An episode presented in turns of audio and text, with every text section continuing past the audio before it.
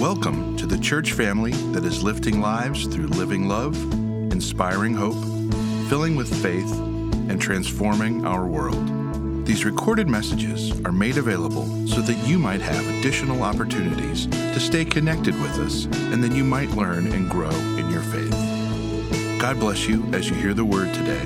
And now, the message. Our reading today is from Luke chapter 1, verses 39 through 56. At that time, Mary got ready and hurried to a town in the hill country of Judea, where she entered Zechariah's home and greeted Elizabeth. When Elizabeth heard Mary's greeting, the baby leaped in her womb, and Elizabeth was filled with the Holy Spirit. In a loud voice, she exclaimed, Blessed are you among women, and blessed is the child you will bear. But why am I so favored that the mother of my Lord should come to me? As soon as the sound of your greeting reached my ears, the baby in my womb leaped for joy. Blessed is she who has believed that the Lord would fulfill her, his promises to her. And Mary said, My soul glorifies the Lord and my spirit rejoices in God my Savior, for he has been mindful of the humble state of his servant. From now on, all generations will call me blessed. For the mighty one has done great things for me. Holy is his name. His mercy extends to those who fear him from generation to generation. He has performed mighty deeds with his arm. He has scattered those who are proud in their inmost thoughts. He has brought down rulers from their thrones, but has lifted up the humble. He has filled the hungry with good things, but has sent the rich away empty. He has helped his servant Israel, remembering to be merciful to Abraham and his descendants forever, just as he promised our ancestors. Mary stayed with Elizabeth for about three months and then returned home. May the Lord bless the reading and hearing of his word. So I want to reuse a illustration. I, I, want to share something I've shared with you my first Christmas that I was here, uh, and, and, this is uh, it just fits perfectly today's story. A long time ago, I came across this uh, personality assessment that one of the ways they divided people was that you're either a, mag- a maximizer or a minimizer. Maximizers tend to react quickly and strongly to all things because, you know, everything is like an immediate big threat you got to respond to. Minimizers do the exact opposite. Minimizers kind of step back from the situation because the most important thing is don't lose your head. Let's bring everything down to size and let's figure out what we should do calmly and orderly. Like I found this meme that I think illustrates the difference between the two personalities. The, the minimizer says, keep calm and carry on. The maximizer says, panic and freak out. Let's get to action, people, right? I tend to be a minimizer. That's just my natural personality. At uh, St. Luke's, where I was previously, Jamelin used to joke that whenever the staff had problems, she would just say, keep calm and ask Dave, because that was kind of the way I generally respond to things. Let's just bring it down to size. Let's take a deep breath. Let's figure out how to fix this and what to do next. And, and there's a lot of times where being a minimizer kind of helps in that regards. There are also times and situations where it is not so helpful particularly in a moment of crisis, like if immediate action is needed. I remember once I was cooking with some friends. I think this was, yeah, it was when I was in college, and, uh, and a grease fire popped up, right? Now, my friend sprung to immediate action, like she dug through the pantry and found the flour and doused it and everything. What was Dave doing the entire time, this whole drama? It only lasted a few minutes, but what did I do the entire time? Hold on, Keep calm, everybody. I did nothing. Like she said, you were frozen on the spot, and we needed to move quickly before the fire got. Minimizer isn't always the best thing you can be. It's also not so great around Christmas because Christmas is made for maximizers. Buddy the elf is a maximizer, right? That's what makes him so joyful and fun. Everything's huge.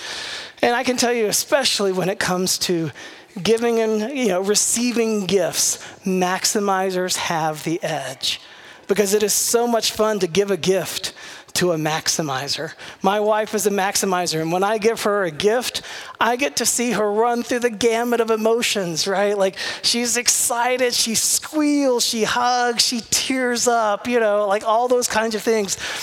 Unfortunately, she does not have the same pleasure when she gives me gifts. When Jamelin gives me a gift, usually, no matter how much I enjoy it or love the gift, my immediate response is usually something like, oh, cool. That's great. Thanks. I appreciate that. You know, that's about, and that's like the high level for me. Like sometimes I just open it and then just set it aside. And she's like, wait, what do you, you know, I just don't react bigly to, you know, to gifts like that. And so years ago, my, my, my brother-in-law overhearing that this was a problem said, okay, Dave, I'm going to coach you. And so he, he actually tried to coach me on phrases I needed to say like, like, hot dang, I needed one of these or amazing, you know, like just so I could fake my way through it to pretend to be a maximizer.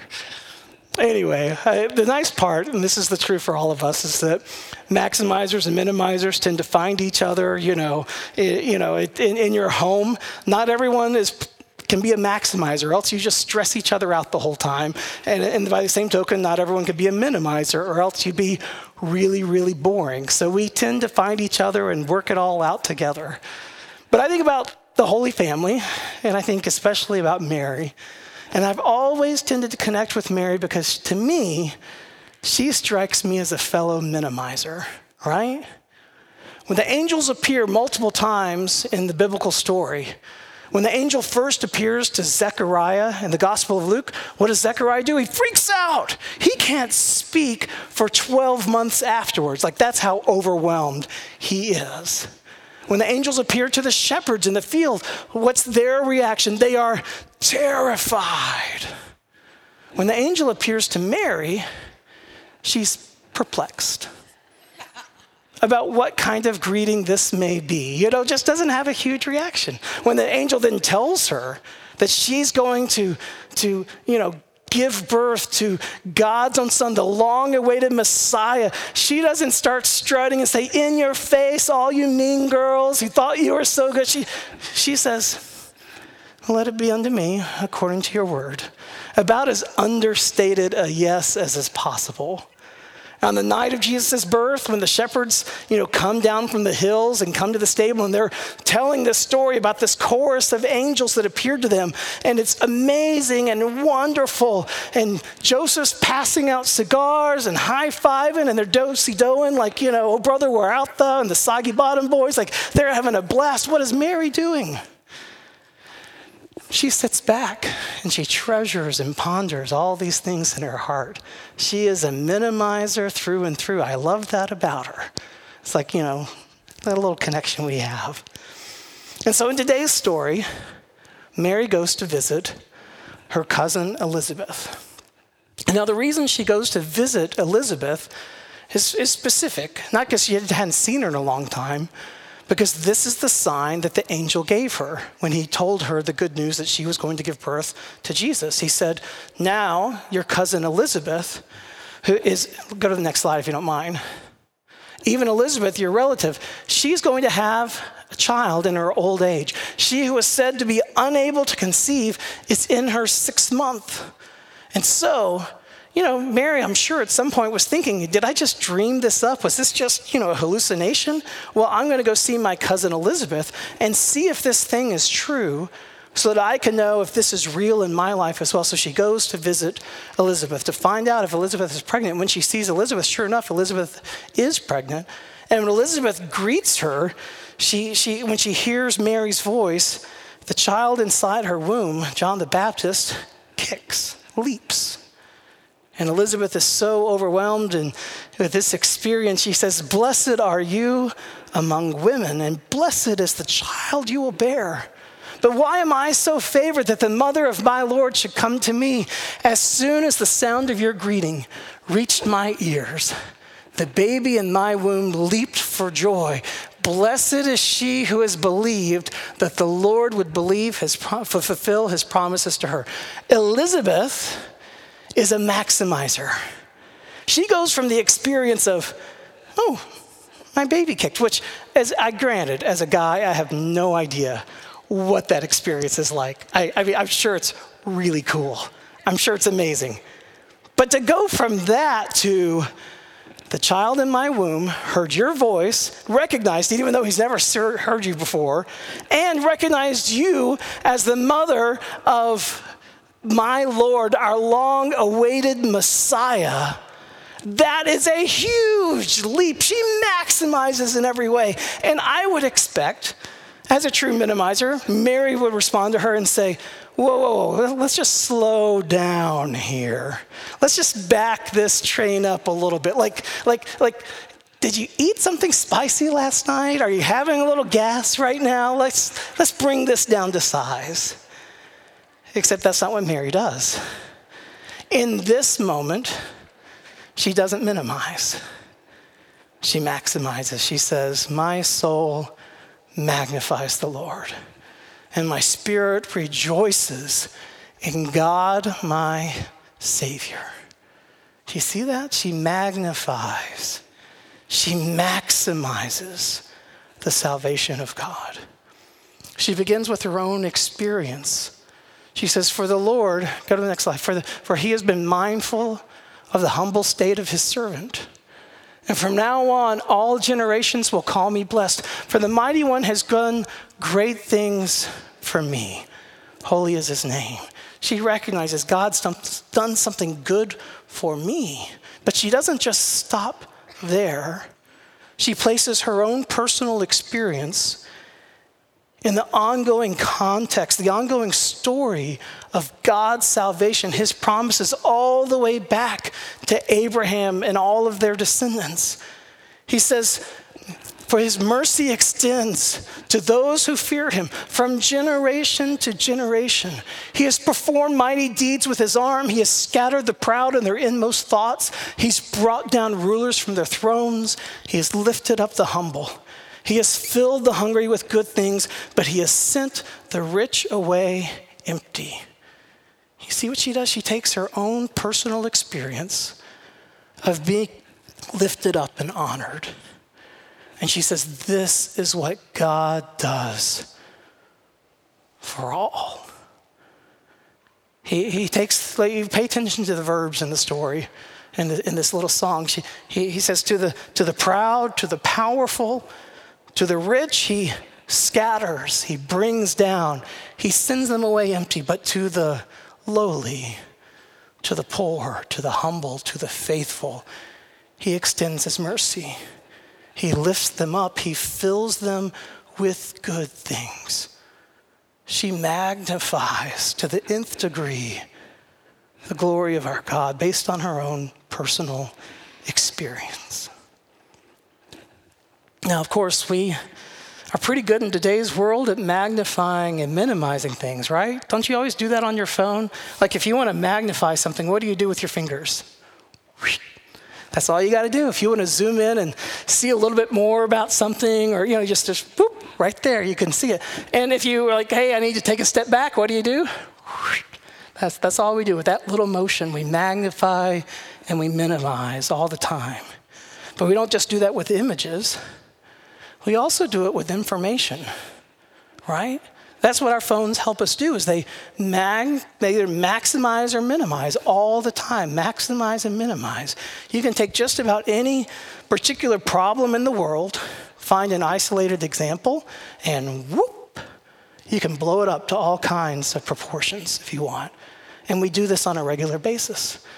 About a year ago, Bob Drawley, our director of congregational care, gave me a book called Factfulness. You uh, know, gripping title, right? Factfulness. But he said, This is a book. He said, I think you'll enjoy reading it. So I read it over vacation, and I, not only did I enjoy it, I loved it. It blew me away. And it, what made it so interesting is it began with a, a quiz, a test. And I'm going to give you like five questions from the test, but if you would like to take it yourself, it's, you don't have to buy the book. You can just go to factfulnessquiz.com and take it yourself sometime. But here are the questions. I'm just giving you five out of the examples he gave. So, question number one What is the average life expectancy of the world today? Everyone living in the world today, what's the average life expectancy? If you want, you can like pull out one of those pins, write down your answer so you don't forget. But 50 years old, 60 years old, 70 years old? How long is the life expectancy in the world today? Question two. There are 2 billion children in the world today between the ages of 10 and 15 years old. According to the UN, what is the estimated population of children in 2100? Is it 2 billion, 3 billion, or 4 billion? Question number three How did the deaths per year from natural disasters change over the last 100 years? Did it double? Did it remain the same? Was it cut in half? Question four. In 1996, tigers, giant pandas, and black rhinos were all listed as endangered. How many of these three species are more endangered today? Two of them, one of them, none of them. Last question for today. How many of the world's one year old children have been vaccinated against some form of disease? 20%, 50%, or 80%? Okay, let's see how you did.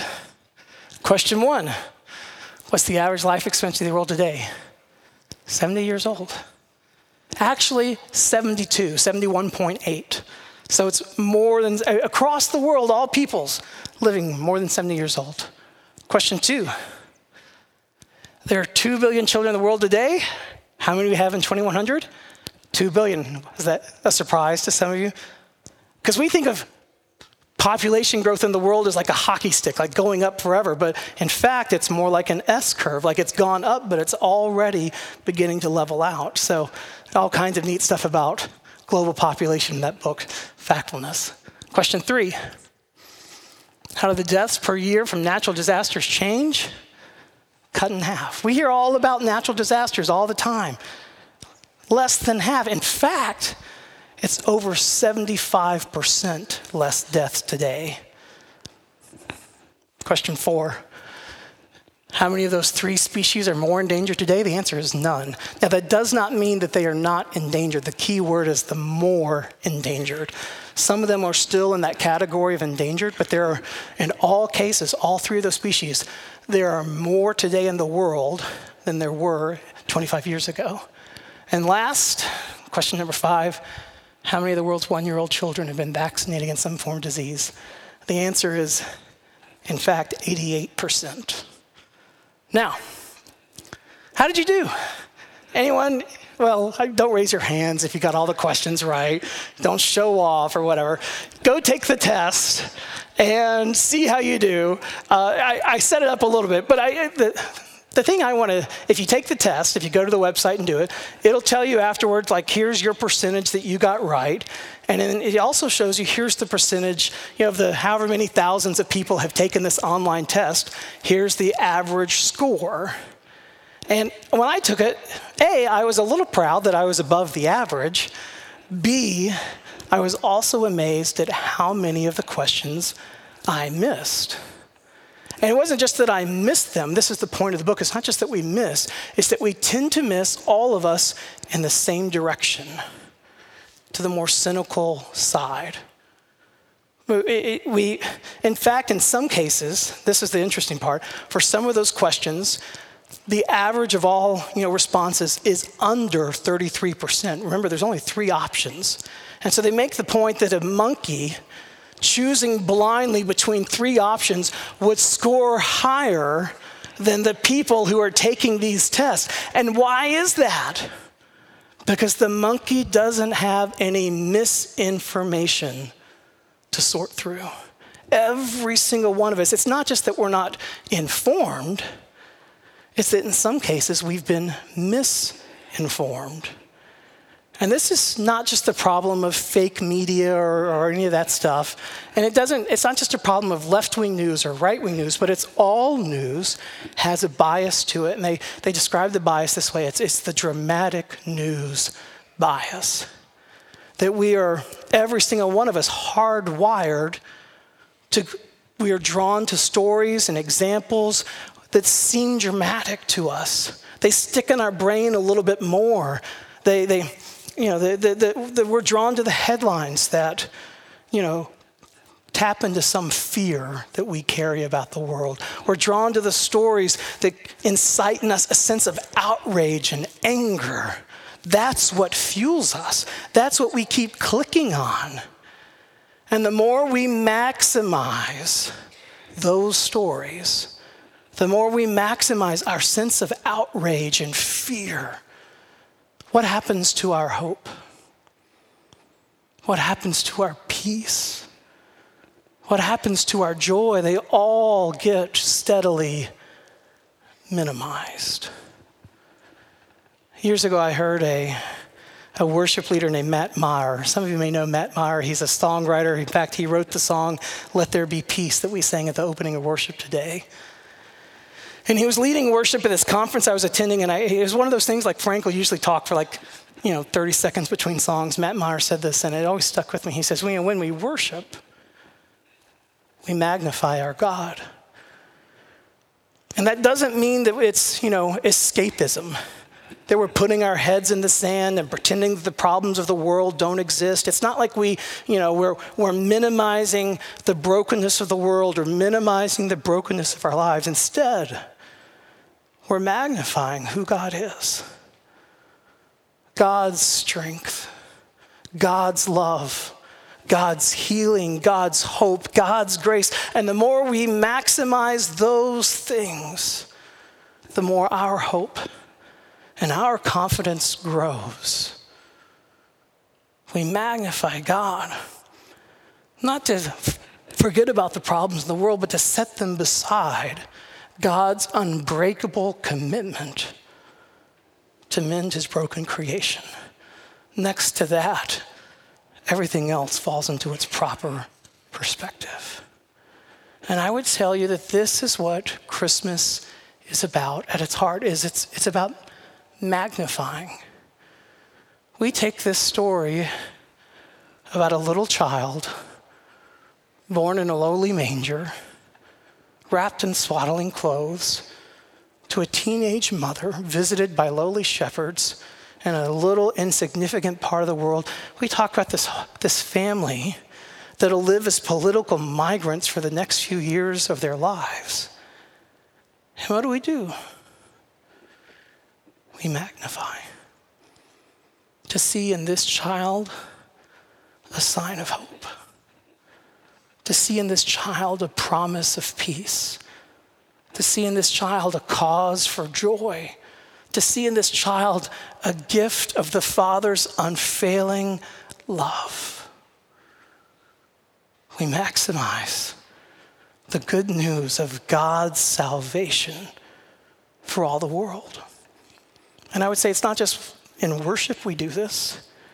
And this is where would take Matt Maher's one step beyond. It's not just that we're called to sing of God's glory, but it's in everything we do. We are called to magnify God's hope to magnify the good news of the kingdom. A couple weeks ago, I put out a call. I said, We need turkeys to send down to the Haitian church. 89 turkeys showed up within two days here at our church. We got to take them down. It was awesome. Today, a big group of us are, is going to go back down to the Haitian church and be part of their holiday celebration meal. And we, we magnify God's goodness. That same Sunday, when I put out the call, I don't know how many, there were over 100 of you, were down in the Great Hall in the gym and you were packing macaroni and cheese. 15,000 meals got packed in a little bit over an hour, and those go to all of our food banks. I don't even know how many socks and underwear we're going to collect, but I guarantee it'll be a mountain by the time it's all done. I look at all those presents that are wrapped right outside these sanctuary doors, arranged around uh, those Christmas trees, and I think about the 250 children who are going to get to celebrate Christmas, a Christmas from their parents who are incarcerated. Because you've been the hands and feet of Christ. We maximize, we maximize, we maximize, we magnify the ongoing work of God's salvation in the world. Because what Mary proclaimed is still true. He lifts up the lowly, He extends His mercy to those who need it. He fills the poor with good things. And, and here's the thing when we get to be the hands and feet of that, it doesn't just magnify hope, in the heart of the one who receives the gift, it magnifies hope in the heart of the giver as well. And so, my charge to you is this this Christmas season magnify God's goodness. Opportunities abound every single day, right? Where you get the chance to pass on a kind word to someone who needs it or to perform a random act of kindness for a stranger, someone you just bump into, but magnify, keep your eyes open for every opportunity you get to magnify the story of God's goodness and salvation in the world. Don't minimize. Don't minimize. Don't be like me when I'm opening gifts. Don't minimize, because it's so easy to do with just a random criticism or unkind word. You can minimize someone's hope, you can cut them down to size in a heartbeat. Don't do it. And you know, there are people out there that only know how to magnify themselves by minimizing others.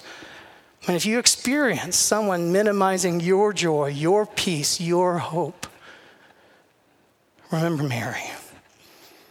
And remember to magnify our God and just sing with her. My soul glorifies the Lord, and my spirit rejoices in God, my Savior. For he has been mindful of the humble state of his servant. From now on, all generations will call me blessed, for the mighty one has done great things for me. Holy is his name. His mercy extends to those who fear him from generation to generation. For he has performed mighty deeds with his arm. He has scattered those who are proud in their inmost thoughts. He has brought down rulers from their thrones and lifted up the humble. He has filled the hungry with good things and sent the rich away empty. He has helped his servant Israel, remembering to be merciful to Abraham and his descendants forever, even as he said unto our fathers. May we give thanks that the God of whom Mary sang is the God we continue to serve, whose good news continues to abound in our world. Amen.